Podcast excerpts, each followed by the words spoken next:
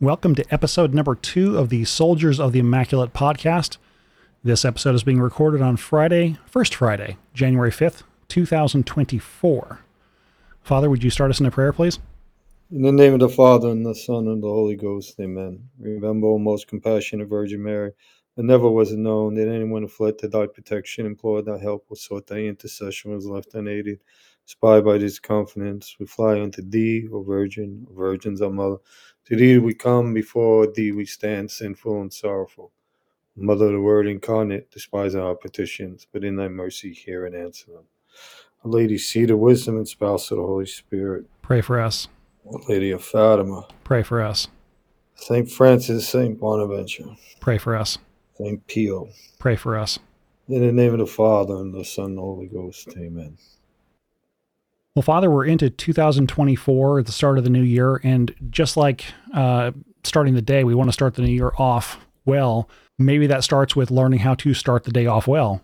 Yes. Uh, as I said uh, last week, I want to try to help everyone and those that are serious about the spiritual life and really want to become holy. There's certain basic uh, steps we have to take and so the first I said starts with a morning offering, the, the minute we wake up in the morning. And so I always tell people, you could tell where you're at kind of, what's your first thoughts in the morning? And uh, hopefully about God. But if it's about the how your stocks are doing, or maybe you're worried about your first cup of coffee or the day ahead of you, we don't. We want to try to uh, to really make sure that it's God. And so as I said last week, the first thing you should do is really jump out of bed uh, promptly too, and and that's a form of penance. So we all guilty of it. I know I am. Not all of us, but sometimes we like to hit the snooze button.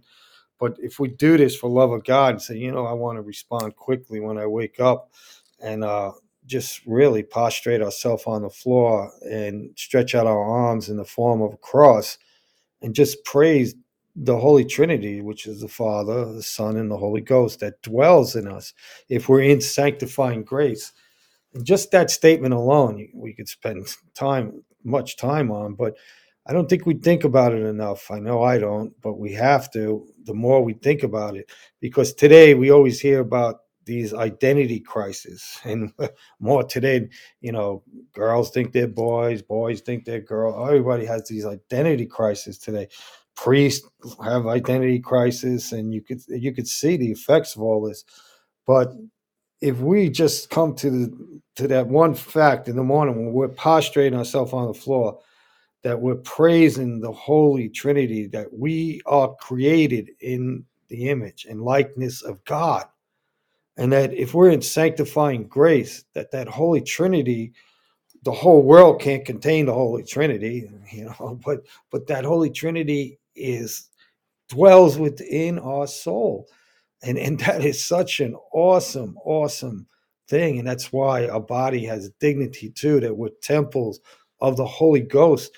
And so when we do this act and we're honoring God right away, we we could this will affect us throughout the rest of the day. They say, say I'm a walking tabernacle.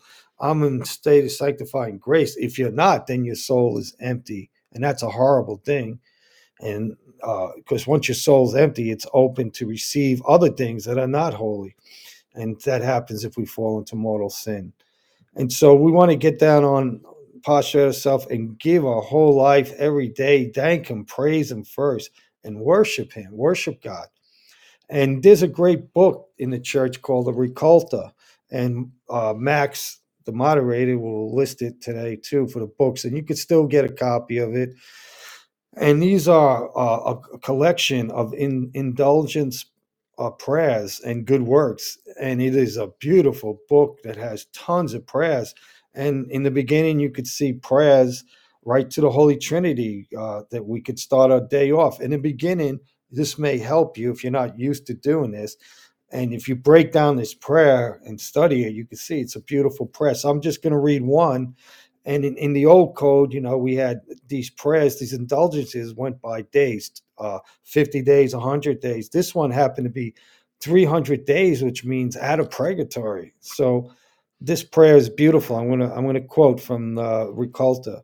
a prayer to the Holy Trinity. I adore thee, O my God, one God in three persons. I annihilate myself before thy majesty. Thou alone art being, life, truth, beauty, and goodness. I glorify thee, I praise thee, I thank thee, and I love thee, all incapable and unworthy as I am, in union with thy dear Son, Jesus Christ, our Savior and our Father, in the merciful mercifulness of his heart, and through his infinite merits. I wish to serve thee, to please thee, to obey thee, and to love thee, always in union with Mary Immaculate, Mother of God and our Mother, loving also and serving my neighbor for thy sake. Therefore, give me thy Holy Spirit to enlighten, to correct, and guide me in the way of the commandments and in all perfection until we come to the happiness of heaven where we shall glorify thee forever. Amen. And like it, so that is such a beautiful prayer and it, and it's it's trying to outline for us what we're supposed to do as Catholics. And and and, and we're begging the Holy Trinity to come eh, that's in our soul to to bless us and to guide us like once again the Holy Spirit to enlighten us, to correct us and to guide us on the way in the way of the commandments. And this is a beautiful thing. So, and when you go throughout the rest of the day, you could fall back on this uh, this offering and remember what it's about: praising God. That's the the, the the whole purpose on earth is to get to heaven, so that we could spend eternity with God in heaven. And and this is awesome. There's another prayer I'll read it real quick. It's a beautiful prayer. It's a consecration to the Holy Trinity, and I and I read this. In order that I may be a living act of perfect love, I offer myself as a whole burnt offering to thy tender love, beseeching thee to consume me continually, letting my soul overflow with the floods of infinite tenderness that are found in thee, that so I may become a martyr of thy love of God, O God. Let this martyrdom make me ready to appear before thee, and at last cause me to expire. Let my soul cast itself without delay into the everlasting arms of thy merciful love. With every beat of my heart, I desire, O my dearly beloved, to renew this offering an infinite number of times until that day when the shadows shall vanish and I shall be able to retell my love in eternal union with thee. And so, this book, my friends, is loaded with hundreds and hundreds of prayers to the Holy Trinities, novenas to the great saints. And so, uh, like I said, it will be listed, and you could even purchase this book today still. It's reprinted. So, this is your beginning of the day, and you could fall back on these prayers once again. Okay, Max, we can move on here to the questions that we had from some uh, listeners. Yes, we have three different questions. Uh, I actually fielded these from some friends who who listened to the first podcast. Um, if you have questions for the podcast, please send those to questions at soti-podcast.org. And if you don't want to memorize that email address, just look in the show notes where you're uh, seeing or listening to this podcast and we'll address your your question uh, in a future episode. The first question has to do with cannabis. Dear Father, in many states it's now legal for medical and even recreational purposes to consume cannabis, either through smoking it or through salves or other means. Is the use of cannabis morally acceptable at any level, in, in, for example, medical, or should one consider it to be forbidden across the board? Well, let's just start out right away. As far as rec- recreational, it's definitely a grave mortal sin because anything that's going to alter your state of consciousness is, is going to be a mortal sin just like getting drunk is a mortal sin. And so right there and uh, there are many many studies out there now tons of them uh, by uh, real scientific studies that are showing that marijuana is is very bad for you mental health. It, it really affects your mental health severely uh, causing all kinds of problems uh, it's uh, it, it causes uh, people to be violent too, which you know you always hear that it makes people calm, and some people say, well, it doesn't do that to me, but there's enough studies out there to show you that it, it really has a lot affects people in a really bad way. So as far as recreational means, there's no way. And as far as you're going to use it for medicinal purpose, they, they say there's good proof that it helps the, but they have ways where they take out the what is it, the THC, whatever it is that gets you high. And so, uh, as long as that's not in it, I would say, uh, you know, it, it may work for you. Uh, check with your doctor, whatever. But uh, so that's why I would say I don't think it's for medical reason. I guess I would say it's all right as long as you're not getting stoned out of your mind, you know. Uh, but just be careful. To, Okay. And I suppose it probably also depends on the circumstances too, it, it, in the same sense that if you are in, um, you know, some kind of surgical requirement where you're being given opiates, uh, some of those are pretty dangerous and have nasty side effects. And there are documented cases where people get hooked, not only hooked on opiates, but then when their doctor cuts them off, they go through a, a withdrawal and they deal with that by sourcing heroin from the black market. Not not to recommend opiates or or, or to justify that. I'm, I'm just saying that could it be that in some medical cases a stronger form, even if it uh, kind of uh, mildly alters your your your state of, of consciousness, could be permissible in the same sense that in the older days, um, people would literally get drunk before surgery, and that's where we get the phrase that you're feeling no pain because you've had so much alcohol. It's it's an exceptional circumstance, but it could be legitimate in some cases, right? Oh, without yes, like I said, legitimate and but in the rule, and it's good you're bringing this up too because there's such a big problem today with people that are getting hooked after on these painkillers because if they come back from an operation and these doctors, uh, I think, are too liberal with giving these uh, painkillers out, and many people, many people get hooked on them. I have helped a lot of souls get off these painkillers. Uh, and and even when you are sick or especially like cases like hospice too is which i call them like murder incorporated because uh, it's horrible. Uh, most of them are not uh, you know they're murdering people. People that go that are in hospice not all of them but most a lot of them i deal with a lot of cases.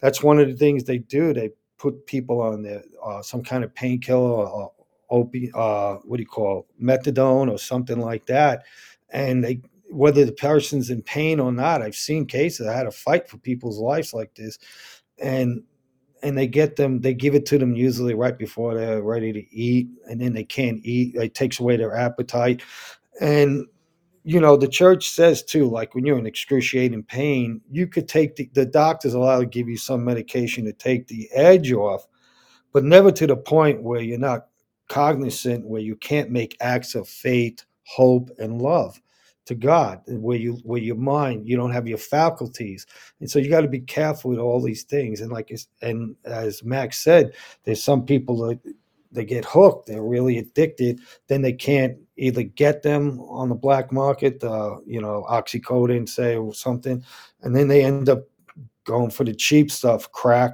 or, and other things, and they just end up, uh, you know, drug addicts, junkies.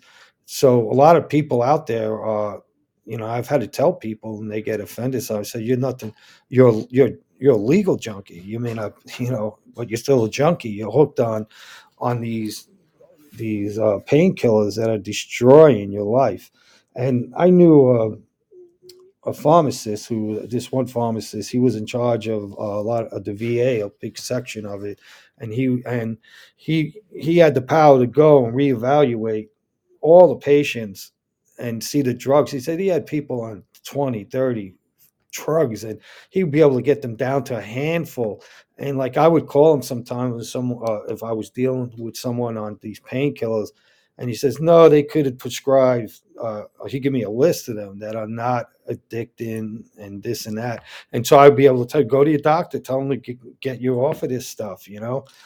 So it's, it's, it's, it's a big problem today, especially now you got this fentanyl out, which is, is so many people are dying from it. It's a shame. Well, it fits in with American society where instead of doing something hard, you just take a pill for it. And unfortunately, it also goes along with not wanting to feel any pain along the way. and this is and this is the problem too. And uh, you know, a lot of people mock uh, the Catholic faith because we're told to, you know, offer it up, or and but what what we're called by Christ to deny ourselves, pick up our cross, and follow Him. And so when we're in these situations like this, it's a great uh, penance and to offer that pain up, uh, you know, to our Lord. And but like uh, there's many heretics out there, especially Protestants and Protestants are heretics, you know. Some of them don't know it. They may be material, but they're heretics.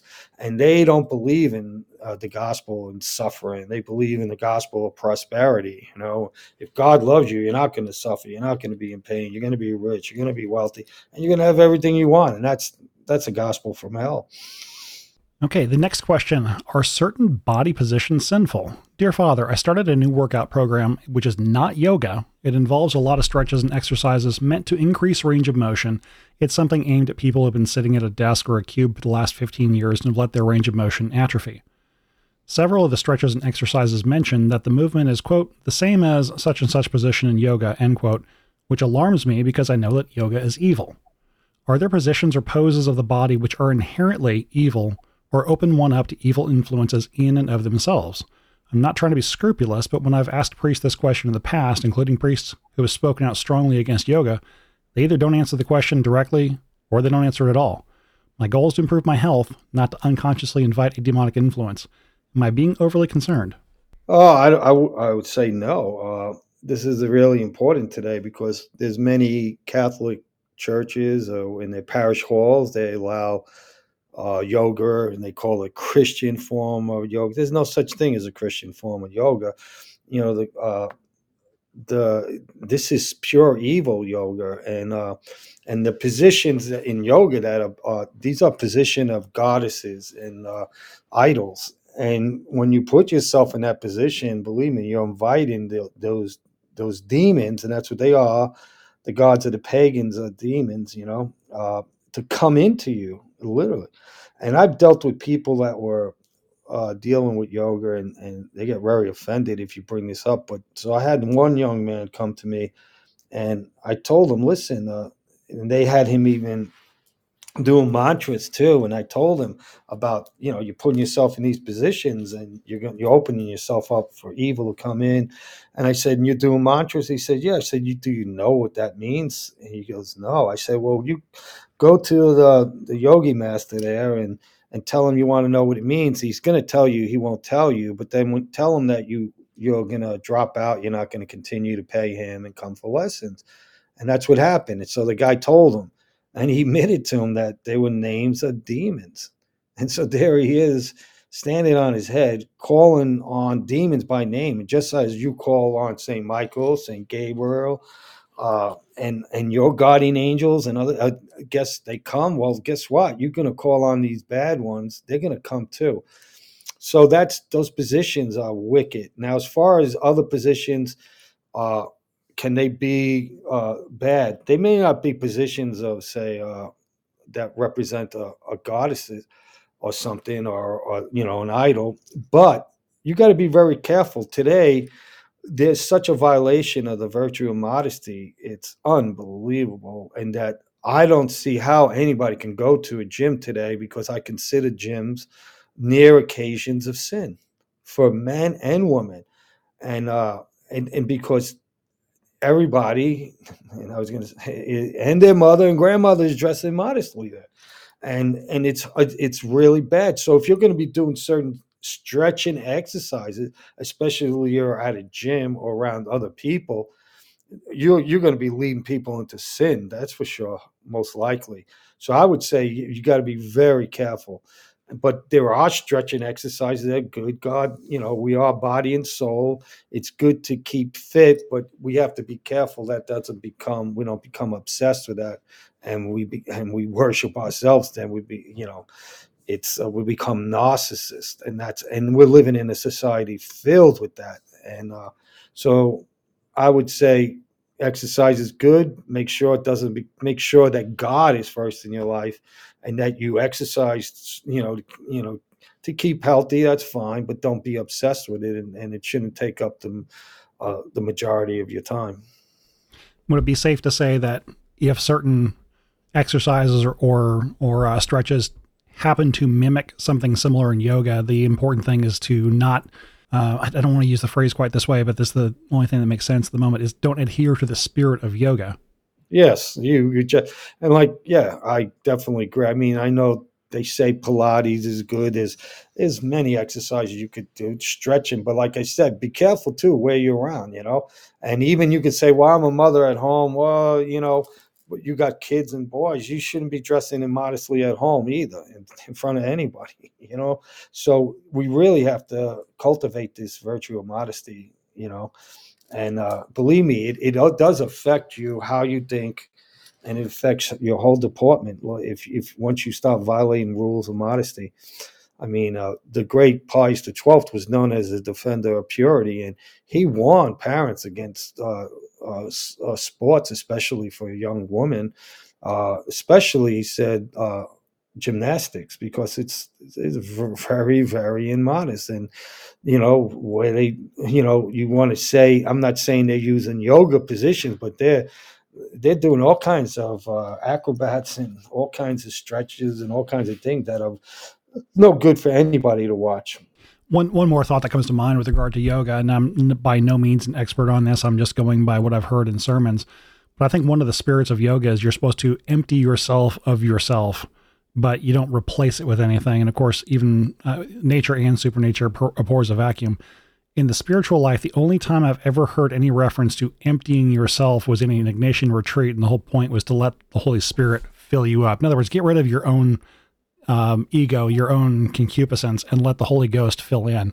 Not empty yourself of everything and see what demon decides to drop by. Well, yeah, whatever. Like all Eastern mysticism is is from hell, period, and that's what it is. You know, you annihilate yourself you bring yourself emptying yourself like i said is your mortal sin you know your your soul is open that's you know you're open for possession easy simple as that. So yes you got to be really really careful.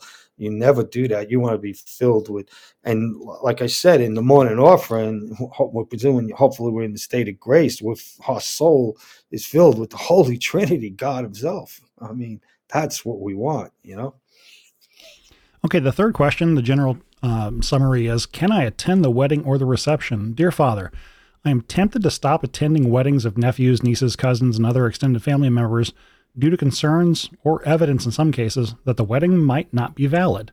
Example of circumstances include the bride and groom not being chaste before the wedding, before the wedding, cohabitating in some cases, a Catholic couple getting married in a park by a minister, one of the two uh, who used to be Catholic and now left the church, but they're getting married in a Catholic church without repenting or amending their life, is it a serious sin to not ask questions and to accept everything on a superficial level and attend a wedding just because it's a close family member and we don't want to lose them?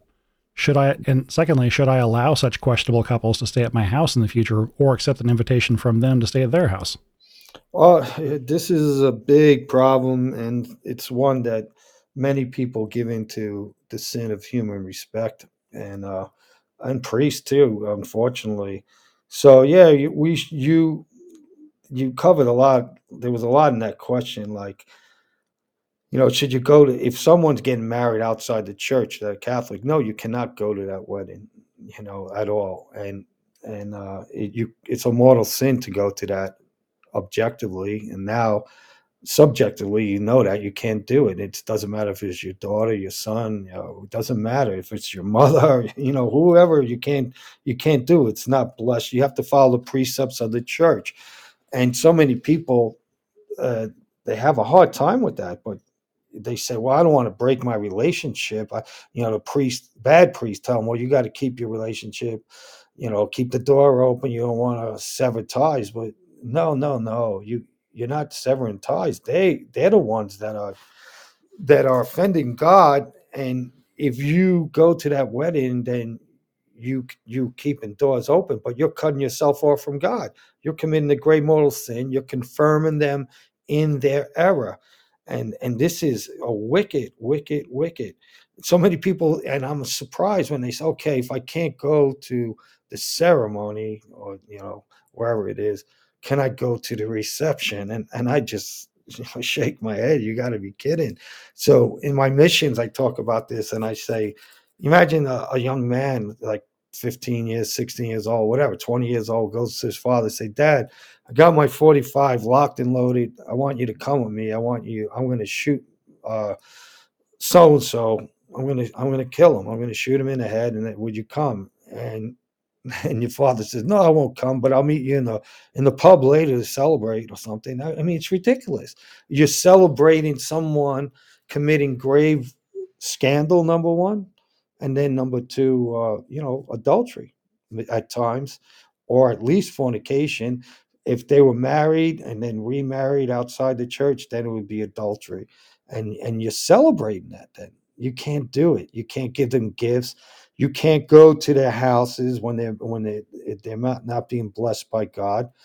Now, if they're two Protestants or say two uh, schismatics like Greek, Russian Orthodox, uh, you know, can you go to the wedding? Uh, eh, you know, then you know you can go, but I wouldn't go to the ceremony then in the church because you can't participate. It's a great mortal sin to participate in schismatic and heretical worship, you know, and that's why so many Catholics they even they're going to Protestant churches it, it, with their spouse who's Protestant. You can't. It's a grave mortal sin, you know. In the today's uh, modern church, which is is is horrible, they allow all these things, but it's still a grave mortal sin.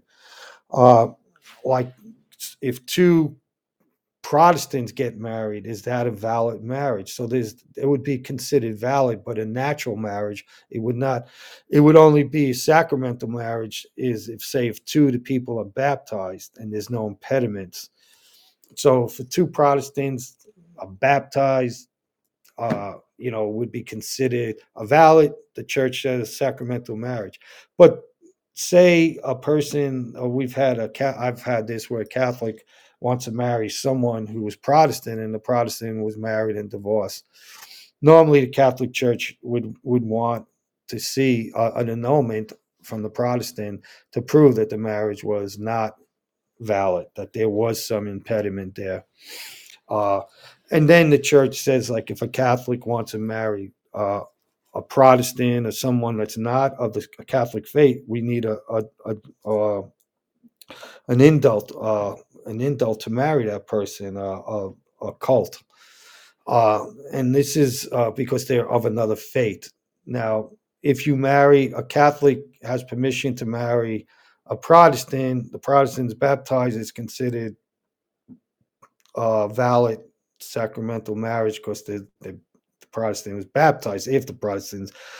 But there's problems with this because you know most Protestants don't believe that baptism is even necessary for salvation. You know, so and a lot of, of baptisms by Protestants they don't even use the proper formula, and so it gets complicated.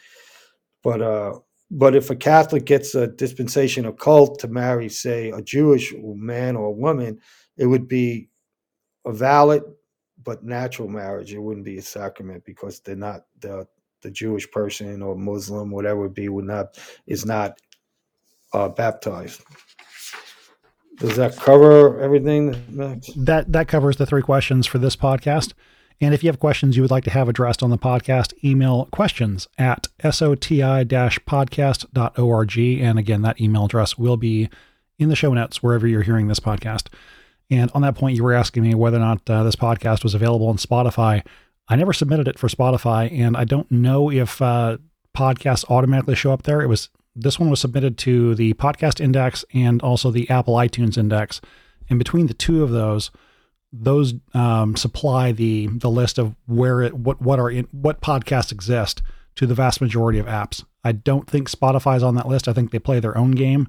They're they're a little weird in that respect.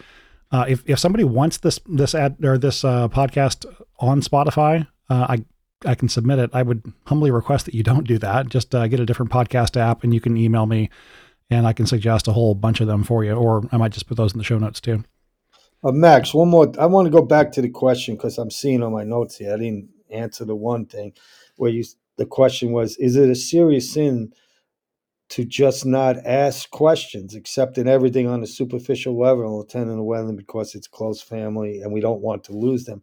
So yeah, we we have to question. If you know your your nephew or your niece is getting married and you don't know is, is it going to be in a church? And you get it you know there's even on the invitation there's no church. You gotta you you gotta question. And then in in charity you should and i mean charity this is all nonsense today that you don't confront people in sin especially you know you love your son your daughter whoever's getting married and they want to you have to say i'd love i i would love to come to your marriage, but it's not being it's not being blessed by God. I can't do that. And you explain to them and tell them how you're concerned from their soul.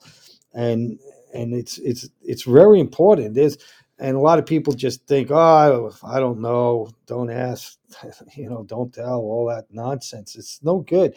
You know, there's there's all kinds of ignorance. Uh, everybody always talks about invincible ignorance, which is due to you know no fault of your own. But there's also what we call effective ignorance, and effective ignorance is really bad sin, because effective ignorance is say, you know, I I think this is wrong or this, but I want to do this, so I'm not going to go check with Father Isaac or Father whoever his name is because I'm afraid he's going to tell me that it's wrong and I can't do it. And then you go and do it. No, that, that's your conscience is just the voice of God is convicting you and you have to solve your doubt now. And so with these, I've helped many people with this and uh, it's caused a lot of problems. But our Lord said, remember, I didn't come to bring peace, but bring, to bring a sword, to put mother against daughter, father against son. And what does he mean by that? Just just in situations like this, that are you going to put Christ first in the church, or are you going to put yourself and human respect first? And uh, and so we we we do this, and this is true love. This is true charity and this is the problem we have is uh, the next part we're going to go to talking about the, the new document fiducia supplicans again and the, the sacred congregation just came out with another clarifying uh, statement because there's so much confusion. There's no confusion. But anyway so you should question your loved ones. The question too about if they were living in sin and and, and uh, you know should you go to the wedding? If if if the church is blessing the marriage you can go. I mean that's up to uh, the, the real the priest is the one that should be checking these things and uh you know and people can go to the priest that's why they post the banns have to be public publicly posted you know before the marriage for uh, the church has always done that and I know people out of God say, you know, this they're living in sin, they're doing this, and the, the priest should marry someone who's living in sin like that. Normally speaking, uh, uh, like when people if they came up to me and I and they said, "Oh, would you marry me, Father Isaac?" and if they're cohabitate, so first of all, you're going to have to split up as far as you cannot cohabitate cohabitate for you know good six months and uh, you know, are you truly sorry for your sins? But as, as somebody just getting an invitation, you know, you don't have that responsibility. If they're loved one, I would talk to them and say, you know, I'm worried about you because you've been living in sin for two or three years. And even though the church is going to bless your marriage, what happens is when they go to the altar, they confer the sacrament on each other. It's not the priest. The priest is there to bless it. And so if they're in mortal sin, say they don't go to confession, they've been cohabitate, the sacrament will be it will be a sacrilege, but it will be valid, but there'll be no fruit from the sacrament. And then the only way they could get the fruit from the sacrament is to make a confession, and then they have to have true sorrow for their sins. Now, as far as the amendment of life, they're married, so they're not living in sin no more. But are they truly sorry? that they live for say two or three years in mortal sin? I don't know. You know, I hope so, but that's going to be hard when you you only, you know, so many of these priests they say, "Oh, don't worry about it." You know, right before the wedding, I'll hear your confession. I'll give you three hail marys for committing grave mortal sins for the last three years. That's that's nonsense. Well, you mentioned that this flows into the recent document that came out of the Congre- uh, what is it called this week? Congregation for the doc. It's not congregation for the doctrine of faith. It's called the dicastery for the doctrine of faith, which more or less green lights what we were just saying. You're not allowed to do. Yes, and because that it. Let's face it. In Amoris Laetitia, which was uh, another blasphemous heretical document, that you know, was telling us that divorced, remarried outside the church, that start other families can, you know, receive the sacraments, you know, which is, is nonsense, you know. Uh, that was just a preparation for fiducia supplicans. let's face it. And it's really just to promote homosexuality totally. But once you do away with uh, the, you tack marriage like this, like I said on the podcast before, you just undo the whole fate. Uh, sin, redemption, the cross, uh, you know, it's a nightmare. And so, but that's what they're doing in this new document, of course. And now they want to, and they say there's, well, there's no, we're not changing anything because marriage is still just for between a man and a woman exclusively. But we're just saying that, that they can receive blessings. Well, we all know that that's all nonsense. And if the if it was so clear and they didn't change anything, why are they threatening now the bishops throughout the world? Uh, so, so in the beginning of this document, which was published on uh, the fourth of January, okay, said this: We are writing this press release to help clarify the reception of fiducia supplicans while recommending at the same time a full and calm reading of the Declaration so as to better understand its meaning and purpose. And so we're dealing with nothing but semantics, and these guys are wordsmiths and they're devils. And to imply that all is like, say, over a thousand bishops is a really uh, rising up and uh, and telling we are not going to implement this. And some of them are telling their priests they are forbidden to bless these couples as individual, yes, but no couples. And if you don't think that they read that very uh, over and over again before they would stand up publicly and tell Bergoglio, we are not going to, you have crossed the line. We are not following this.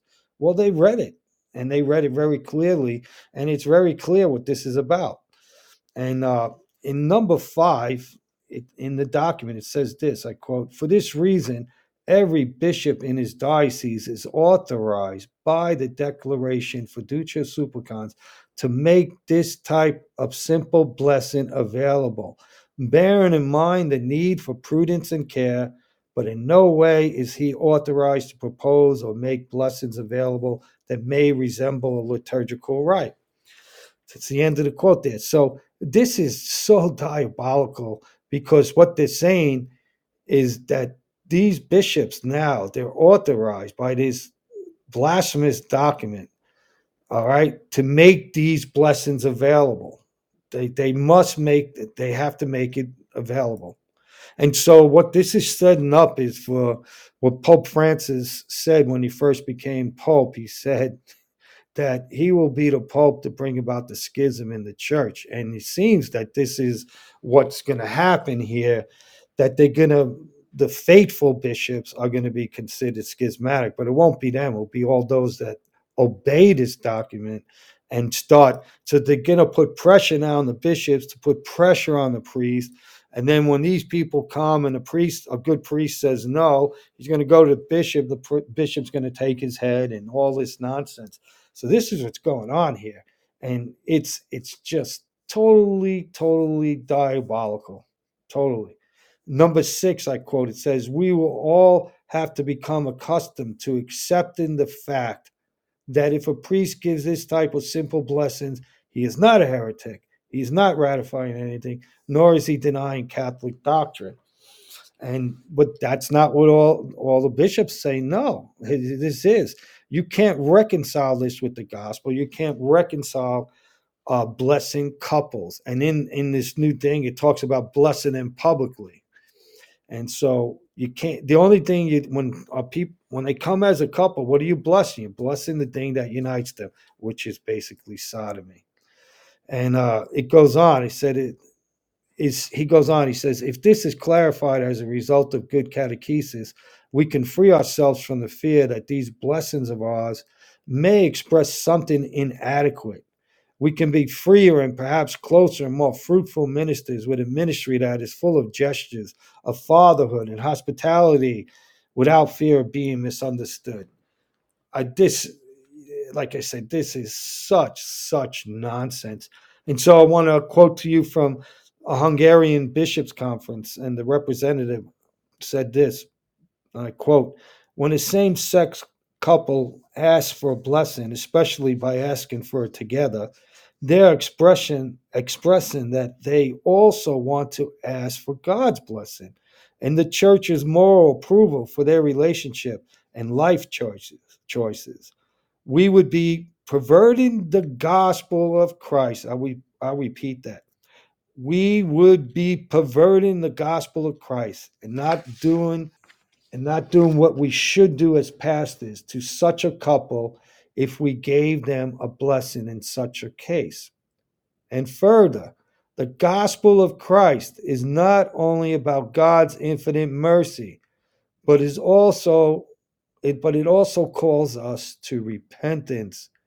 If this second half is left out, it becomes a false gospel. Jesus calls us to enter through the narrow gate, for wide is the way that leads to destruction. That's from Luke 13. He invites us to light our candle and put on our wedding clothes so that we will not find ourselves at the closed door on the last day. Jesus protects marriage with special strength and jealous love. God created man and woman at the beginning of all creation. And so this is what the bishops are saying, many of them, many of them. So it's obviously totally opposite of what uh, Cardinal Fernandez is saying. And then he goes, therefore, I continue, in accordance with the decision of the Hungarian Catholic Bishops' Conference, I call on priests not to bless same sex couples in the diocese. Let us welcome with great love and respect our brothers and sisters who are attracted to people of the same sex, but let us not justify their wrong life choices, but rather help them on the path of life according to the gospel of Christ. This makes us real, authentic shepherds and brothers. Uh, common sense. Uh, I mean, Max, I know you're a father of eight children, correct? Yes. So when your children are doing wrong, do you, do you correct them or do you give them a blessing? What do you do, Max? I definitely correct them, and, and if they want a blessing, I I, I can give my uh, paternal blessing. Uh, it's obviously not the same as a as a priestly blessing, and maybe that's a question for another time. What what blessings can parents yeah. give? Um, but my but, point is, you correct them. Absolutely, and it kind of kind of goes with a line you mentioned in, from the document from Fernandez that made me roll my eyes and chuckle a bit. He says, "If this is clarified with good catechesis, um, if we had good catechesis that was being taught, we wouldn't need this document. There would be no there'd be no question about what the church teaching is, what the moral teaching is, and what you're allowed to do."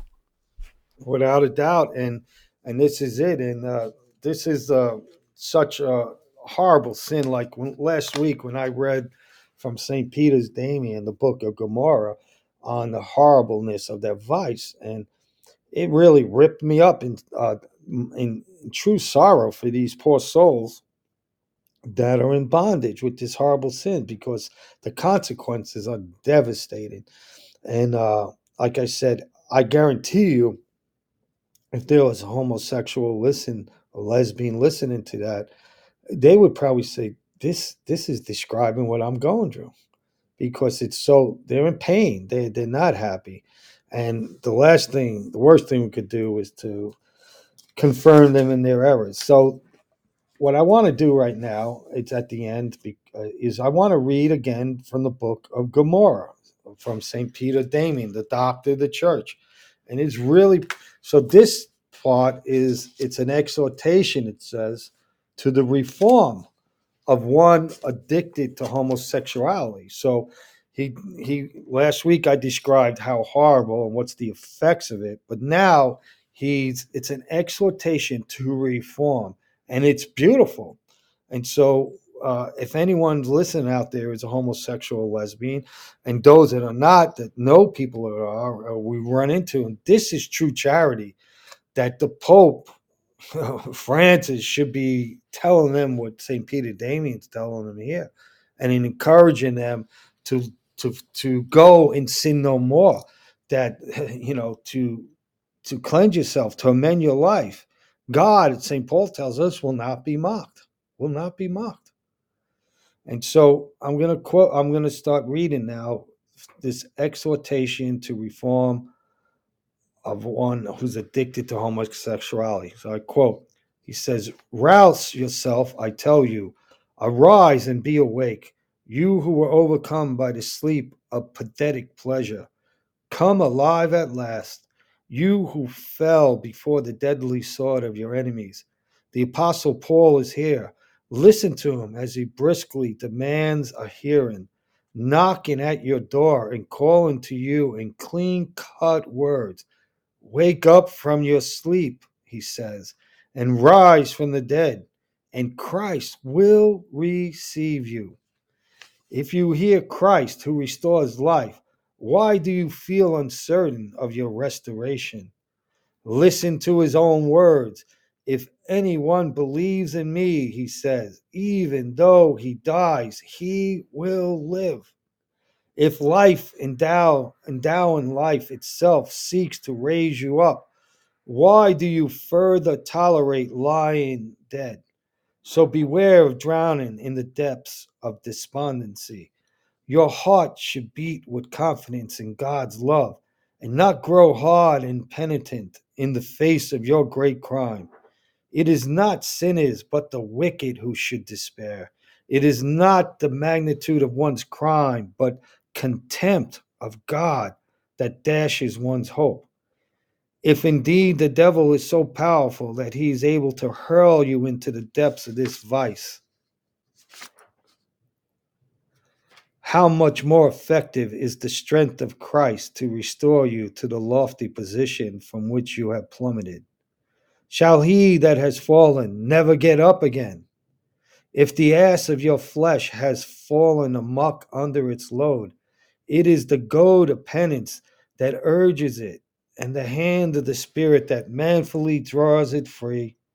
Because the mighty Samson wickedly revealed his secret to a flattering woman, he lost not only the seven locks of his hair by which his strength was nourished, but he also blinded, but was also blinded after his capture by the Philistines. Yet when his hair grew out again, he humbly called for help and the Lord his God destroyed the temple of Dagon and killed a far greater number of his enemies than he had ever killed before. Excuse me, it was the temple of Dagon. And he killed a far greater number of his enemies than he had ever killed before. Then, if your impure flesh has deceived you with homosexual persuasions, if it has stolen the seven gifts of the Holy Spirit, if it has extinguished not merely the light in your countenance, but that of your spirit, do not be depressed and utterly despair. Once again, collect your forces, bestir yourself like a man, dare to perform great deeds, and by so acting, you will have the strength, through the mercy of God, to triumph over your enemies. The Philistines indeed had the power to shave Samson's locks but not to uproot them, which means that the evil spirits, too, even though for a time they may deprive you of the charismatic gifts of the Holy Spirit, they will never succeed in denying you the remedy of God's forgiveness. How, I ask, can you despair of the bountiful mercy of the Lord?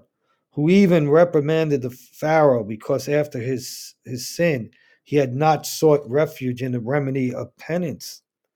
Listen carefully to what he says. I have broken the arm of Pharaoh, king of Egypt, and he has not begged that it be healed and made strong enough to wield the sword again. What shall I say, eh, Ahab, king of Israel, after he had built idols and foully murdered Naboth of Jezreel. He at last, to some degree, humbled himself, and so was also in part shown mercy. As we read in Scripture, after hearing the warnings of the divine terror, he tore his garment, put sackcloth next to his skin, and fasted, slept in sackcloth, and walked with his head bowed down. And what followed? Then the word of the Lord came to Elijah the Tishbite and said, Have you seen how Ahab has humbled himself before me? Since he has humbled himself on my account, I will not bring the disasters in his days. Hence, if the repentance of this man was not despised, even though he was known, as we know, he did not persevere. Why do you doubt the generosity of God's mercy if you strive with all your strength to persevere? Begin an unremitting struggle against the flesh, always standing armed against the dangerous disease of passion. If the flames of unclean desire burn in your bones, extinguish them at once by calling to mind the everlasting fire. If the sly tempter puts before your eyes an intense vision of the flesh, address your thoughts at once to the tombs of the dead, and take careful note of what you find there that pleases the touch or delights the eye. Consider, moreover, that the poison now causing such an intolerable stench, stench that the corrupted matter that breeds and nourishes worms, that everything seen lying there in arid dust or ashes was once thriving flesh, that in its prime sustained passion like this. Notice finally the rigid sinews, the naked teeth, the disassembled array of joints and bones, and arrangement of all the members in horrible disarray. Thus, indeed, does the horror of this formless and confused vision dispel illusion from the heart of man. Think again of the peril of this exchange, that for momentary pleasure to experience at the moment of ejaculation, a punishment will follow that will not end for thousands of years. Ponder how sad it is that because one member is not satisfied to the full. The whole body together with the soul is afterwards tortured forever in a dreadful holocaust. By using the impenetrable shield of thoughts like these, riff off, riff off the evil that threatens you and purge past sins through penance. Break the pride of your flesh by fasting Nourish your soul at the banquet of constant prayers. Thus, by disciplinary firmness, the dominant spirit takes the lead in compelling its subjects' flesh and urges it daily to quicken its pace in striving for the heavenly Jerusalem. And that's the end of that quote. And so we could see that St. Damian is filled with compassion. If Fernandez and Bergoglio would only have compassion for these men, but they have no compassion for them because they're confirming them in their sins. And They're blessing them and they're not telling them, go and sin no more. I've been preaching, it's going to be 25 years now, and I've done missions all over the world. And I preach normally, if I never been to a parish before, I preach on the four last things death, judgment, heaven, and hell. And let me tell you something today's church, they don't want to hear those four things. But guess what? That's what converts souls when they're confronted with their sins, when they're told how horrible it is, and they know because they're suffering, they have no peace. Nobody that's living in mortal sin can have peace in their soul. And it's. Peter Damian, he, he goes throughout the scriptures that when men repent, God is just waiting, like the prodigal son's father. The prodigal son was living a bad life. He left and he came back. The father was waiting for him, looking for him every day. That's God the Father. And when he saw his son, he didn't, he wasn't filled with pride and arrogance. He didn't like, yeah, come and bow down and and I, am to humiliate you. He ran towards his son. He picked up his his robe so he could run faster and he embraced him. But his son was sorry for his sins. His son was sorry. And he embraced him with love. So, my friends, let us never give up on wicked sinners, no matter who they are, whether it's yourself or anyone, because the devil, that's what he does. First, he puts doubts in you, then he comes with the big lie. And then once you bite into that lie, then he comes, he gets you depressed. And then after you get depressed, he leads you into despair because he wants you to go out and hang yourself. But Christ is there no matter how wicked your sins are. He'll forgive them no matter how wicked. If you're sorry, if you repent, And so, what good is it if two homosexual come to me and I'm going to bless them without correcting them, without even? I'm not. I'm going to say no. You you got to knock this off. Both of you's got to go your own way. It's knock it off. Go repent. I'll help you in that road. I will help you. I will show you, help you do penance. I will help you on the road. Show you what you have to do. Pray for you. Our Lady of Fatima told us that most souls go to hell because no one will pray or do penance. So if we're willing to pray for these people, that's the, the hope for them and that we can help them like that. But you don't help them by confirming them in their sins. You don't. And so let us pray that this is what the Vatican will start putting out, telling these people, yes, God is compassionate, God is merciful. And uh, St. Augustine talks about, yeah, God's mercy is infinite but his acts of mercy are finite. What does that mean? If you come to God with a humble contrite heart, he never turns away a humble, contrite heart. And you go to confession and you are truly sorry for your sins and you have amendment of life, it doesn't matter if you have 10 billion sins. God will pay the price and he'll forgive it. But you have to have the amendment of life. You have to promise that. You have to promise that. And so get this right. You know, if you have people out there, you don't have to be nasty. You don't, you don't, you, you treat them with respect, but you never condone them in their sin. I don't know if you want to add anything, Max. Not really. Um, the, the only thing I, I would mention is uh, the, the, four last things. If you've never heard uh, a Lenten mission given on that, the recordings of those are available online. I'll put some links in the show notes. Um, but that's the only thing I've got to add on that topic. Yeah, and and I could tell you uh, by preaching a, the true gospel, the full gospel of convicting sinners, but preaching the mercy and and how many people, like for instance, there's so many men out there, so many men, uh, hooked on pornography and are committing wicked sins, uh, and they can't. They go to church. Some of them are going to mass every day some of them go to confession two, three, four times a week. I meet them. I've been delivering those men for 25 years now because I was blessed to be taught by a, a, holy, holy man, Father Alphonse Sutton. And he taught us the, the theology of St. Alphonse Liguori.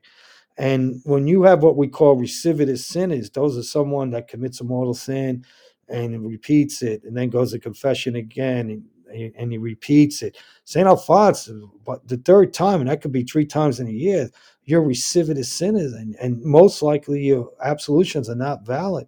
And so what we got to do is delay the absolution, we apply remedies, a prescription uh, for the soul, and uproot it. And and let me tell you something. I tell those men when I preach, uh, you men, you're you're sitting right in front of me and you know who you are because you're ready to despair. You're going to mass. You, they tell Father, I pray my rosary. I, I they told me it works. I, I, go to communion. All these things I'm doing. It's not you know part part of, the fault is on the priest, unfortunately, because they were never trained properly, especially after the council. Uh, you know, this is what Bergoglio says that we uh, all priests have to absolve everyone, even if they're not repentant. What kind of nonsense is that? That's not only blasphemy; it's sacrilege. And I tell a soul, you know, I have a soul too as a priest. I absolve you if you're not going to give up your sin. I'm I'm incurring God's wrath on me, and I'm not going to hell for anyone you know? So but my point i'm trying to make is these men respond because when i talk to them i'm talking right to their soul. They are on the verge of despair. Don't give up my friends. Don't give up. Do not give up. God, as long as you're breathing you you could save your soul. As long st louis de montfort Great. That's another book uh, we put down last week, too True Devotion. I recommend getting the collected works of St. Louis. He tells you that if you have one hair sticking out of hell, one hair, and you call on Our Lady, she'll snatch you out of hell. And so. St. Uh, uh, Augustine warns us, though, you know, the devil, before you sin, he'll tell you He'll put talk to you about the mercy of God. God's merciful. He'll forgive no matter how much. Don't worry about it. But after you sin, this is the devil's trick. He switches gears Then he goes, You're unforgivable. Your sin, God will look at you. You're disgusting. You, you, you look what you did to God. You abandoned God. You did this. God will never forgive you. And so he lies to you both times, you know. And you know, it's true in the beginning when he said God is all merciful. Yes. But you know, mercy can't be separated from just uh, justice. So Saint Augustine says, therefore, his advice is before you sin, meditate on God's justice. After you sin, meditate on his mercy. You see, it's the exact opposite of the game that Satan plays. And that's what he's all. He's the ape of God. He's always doing everything in reverse, this clown. So that's what he does. So, so many, I, listen, I've been preaching missions 25 years. And for years, when I was doing a lot of big missions, I would hear confessions 12, 12, uh, 12 to 16 hours a day. I can't tell you how many souls are, are despairing they despair. And and I've had so many people try to come up to me and tell me that they're happy in their sin. They're happy being a homosexual. They're happy uh, committing fornication. They're happy doing. I, I look at them right now. I say, "You're you're lying to yourself and you're lying to me." So, and and you know what? So we start talking. In the end, they all they break down. They say, "How do you know?" I said, "How I know? Because nobody can be happy without the Holy Trinity dwelling in their soul. Nobody can be happy. Why? Because the Baltimore Catechism is simple. Why why were you created? To know God, to love him, to serve him in this world in order to be happy with him forever in the next. And unless we're doing those things, we will never, never, never be happy. Never. Never. And, and conversion is, is not an instant thing either. I mean, yes, that you go to confession, you you make a sincere confession, a valid one, the sins are forgiven. That's instant. But you still have to fight against the ingrained tendency from your own bad habits, and that's something that's going to take. It could be, um, it could be days, weeks, years. It could be the rest of your life. And yes, that that's the. It, it it's it's good in, in in the sense that you now have something to work against and earn merit. It's also bad that you can't uh, drop your guard because, like Father said, Satan he he's very clever. Unlike politicians, he tells the truth, but he tells the wrong truth, and, and he's he's telling you something that's got just enough poison in it to to really mess you up. So it's it's good. It's gonna be a whether you're fighting with these sins or or just anything, you're gonna you're always gonna have struggle. So embrace that. That's how we grow in holiness. It's a good point because conversion is is a daily thing. It's not just a one time. We may have a big conversion in our life, but once again, we have to stay on that path and this is why I said uh, in the beginning, and we're going to do it like today. We covered the morning offering, and we started with the Holy Trinity, and then next week we'll go on to the offering of the Blessed Mother, and we'll talk about her for a while, like a, a real while, because to stay in sanctifying grace, you you we only it said you have to we have to do violence to ourselves to get to heaven. It takes work, and that's why Saint Alfonso Liguori says we have to pray every day for final perseverance. But he says God gives us, it's like a chain. He gives us only a link at a time because we, we he don't want us to presume. So many people think they're just skating into heaven these days. Oh, everyone goes to heaven. All you have to do is say the Jesus prayer. Dear Jesus, uh, you're my savior. I'm sorry for all my sins. Come into my heart, and now you're saved. That's all nonsense. But we have to work out, St. Paul says, work out our salvation in fear and in trembling. And that's why, you know, we're going to go through that whole list one by one. What does it take to live a holy life? And that's why, you know, the morning offering we start. Then we're going to talk about the consecration to Our Lady, praying the rosary, wearing the scapular. Then we're going to talk about mental prayer, how awesome it is. And these are the things, you know, like the car, you know, they always tell you, you drive your car as long as you have gas. You run out of gas, you're going nowhere. Well, in the spiritual life, it's Saint Alphonse says only only those will be saved who pray. Only those who only those who pray will be saved. It's true. And so these these things that want to teach uh, go over, even if you know them, we all know them, but it's good to go over it over and over again. And if we we, we drop the ball, we want to pick the ball up. You know, the, the sacraments of going to confession is such a great, great great, great gift. And God gave it to it because He knows even after baptism, we have original sin, but we have the residue called concupiscence, and people fall, and we're surrounded by a world of, of wicked sinners, and and there's pornography, or when you're driving your car everywhere. Like I warned you before about these uh, stretching exercises. You know, if you're going to a gym and you're doing these, and, and, and you're dressing with this spandex and all this nonsense every day, those are you know, you go to a gym, you go there, you want to be healthy, but what good is if your body's healthy and your soul is is is in mortal sin and you're going to die? What good is it? You know. So these are these are the things that you know. I I hope that I could help everyone help everyone with every week touching upon one of them. Then we'll go like mental prayer. We're going to go through, you know, a little track on mental prayer and show you how to do it, teach you how to do it. But it's up to you to do it. And then if you feel, say, you know, Lord, help me, Blessed Mother. She's the mediatrix of graces. I, I, I don't want to do this. I, but I know I have to do it. You know, let's face it. We don't want to go to the doctor. Who likes going to the dentist? I tell you this, I don't. You know, but if you don't go, you know, you, you're going to not only lose your teeth, but that infection will go to your heart, go to your brain, and kill you. And so, if we don't get spiritually uh, uh, trained it's a battle, spiritual combat. And that's another book we could put down by Scupoli, uh, Spiritual Combat. It's a great book and it teaches you, you know.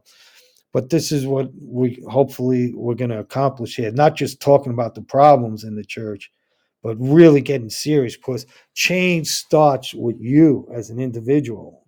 And I always tell people don't don't let anyone lie to you. Don't let Satan lie to you. Tell you what. So what? What are you to do? You ain't changing nothing. Never mind the world. Well, look at Saint Francis of Assisi. One man, eight hundred years ago. One man that said yes to God totally, gave everything, everything. He used to say, "My God and my all," and God was his everything. But look at the all the men that and women that have followed him in religious life. And at the end of the judge, general judgment, we're going to see how many souls made it to heaven because St. Francis said yes to God. And there's people out there too. God, believe me, you don't have to be a preacher, uh, uh, uh, you know, whatever, to bring people to heaven with you. Everyone's going to bring people to heaven with them or people to hell with them. It, yeah, you preach the gospel by your actions and only use words when necessary. And I, I, know it's in some cases when you talk about it, all the people who've been saved by the the spiritual sons and daughters of whether it's Saint Francis or Saint Dominic or all the other saints, it, it can sometimes make you feel envious of why couldn't I live in those times? Uh, look out the door. We actually have a much more target rich environment for for helping to preach the faith and and and and bear witness to people who don't believe.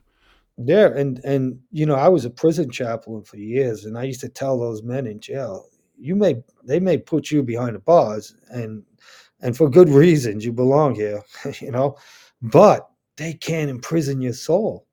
And so I taught those men when I used to eh, when I was in jail, um, prison ministry, how to pray. How some of them, I'm telling you, were unbelievable because they you know, it reminds me of a little flower in one sense. Like she was a cloistered nun behind bars, but for good reasons. And but she wanted to be everything. She wanted to be a martyr. She wanted to be a missionary priest. But how many souls made it to heaven and will make it to heaven because of Saint Teresa, the little flower? And so, whoever you are, you know, your prayers mean everything.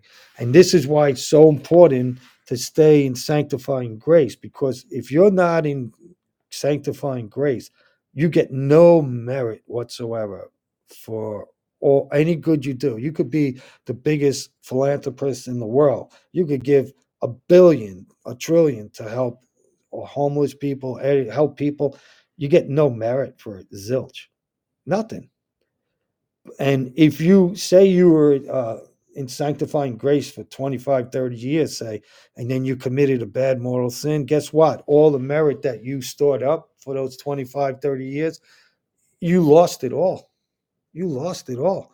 But here's the beauty of that God the, is so awesome that when you come back to confession, you confess those sins and you come back into sanctifying grace, which means that the Holy Trinity takes possession of your soul again God is so awesome that He restores all those graces that you previously had stored up.